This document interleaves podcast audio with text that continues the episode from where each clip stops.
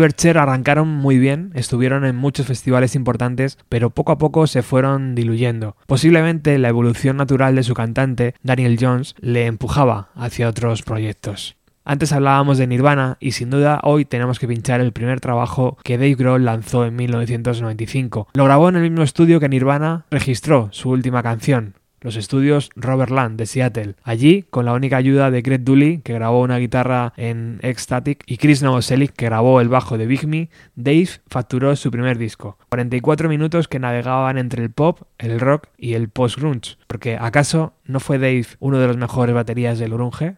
Pues eso.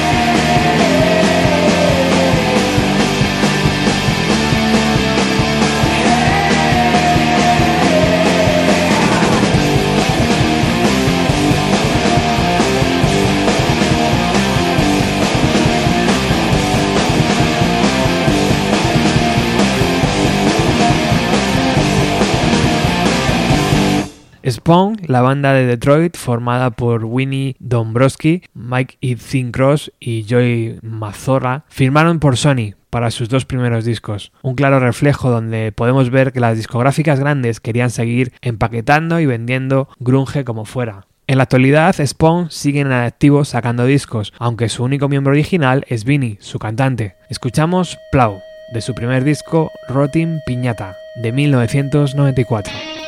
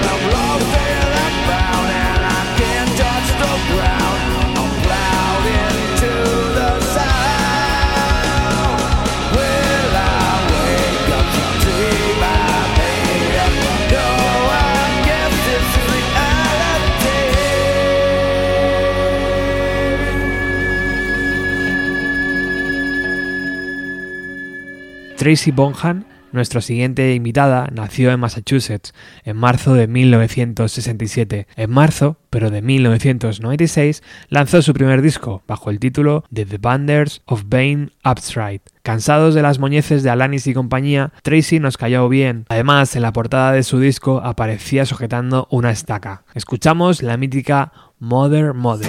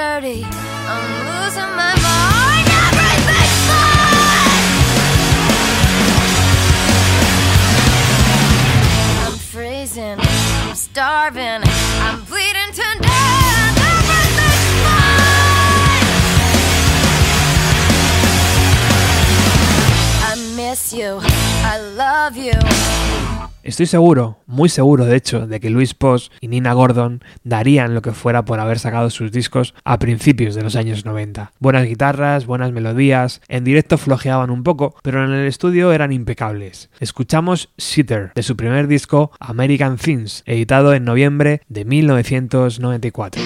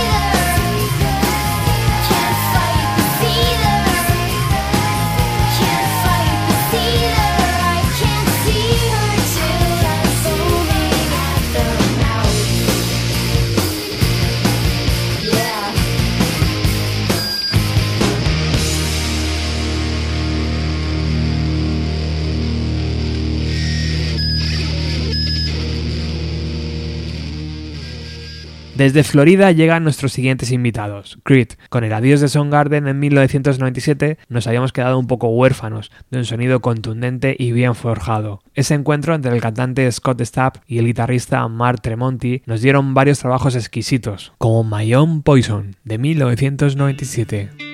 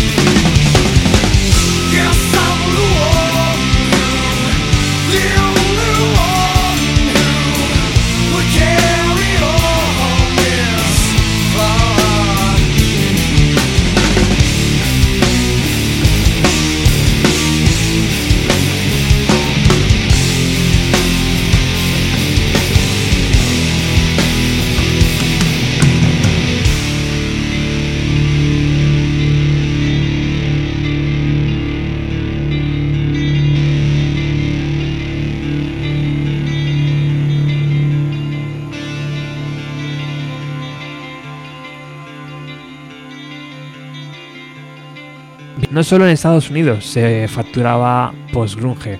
En Sudáfrica nos topamos con Sitter, una formación con Shaun Morgan al frente que sigue en activo. Sí, su nombre viene de una canción de Beru Casal y ni que decir tiene que la banda logra cierta notoriedad en Estados Unidos, llegando a firmar por un sello de allí. Para la posteridad queda ese dueto con la que era su pareja Annie Lee de la banda Evanescence. Nosotros recuperamos su primer trabajo titulado Fragile del año 2000. I wish you were a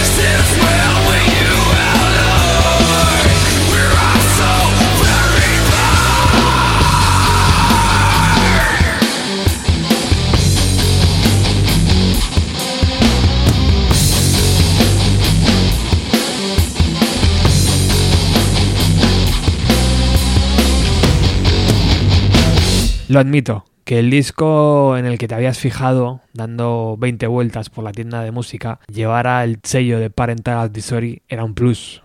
Tormented, el primer disco de Stain, lo llevaba. Esta banda se forjó haciendo versiones de Pearl Jam, Alice in Chains y Race Against the Machine. Aaron Lewis logró captar nuestra atención con esa voz que sabíamos que nos iba a meter en problemas. Dentro de la década de los años 90 sacaron dos LPs, Tormented en 1996 y Disfaction de 1999. Escuchamos su tema Just Go.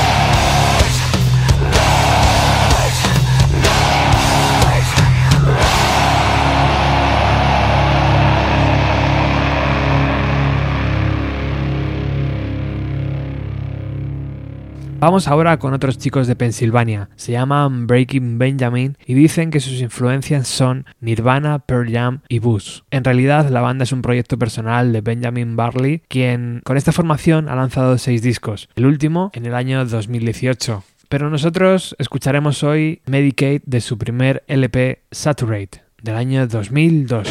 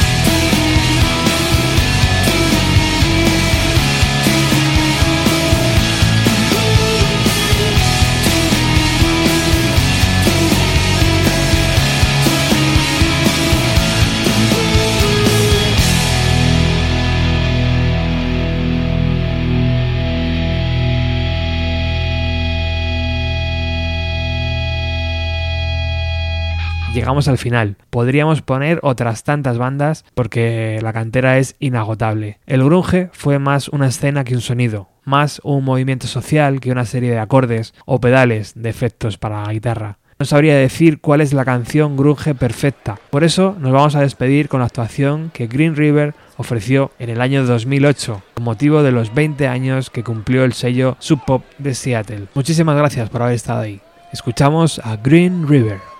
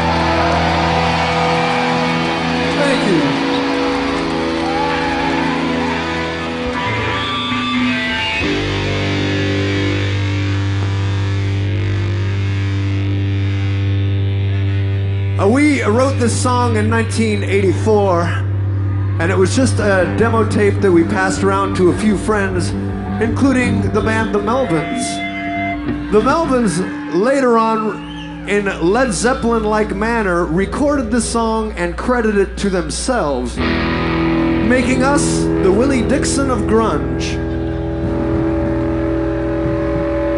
Luckily, now that we're all back together, we've melded the legal power of Pearl Jam and Sub Pop, and we're gonna crush those bastards!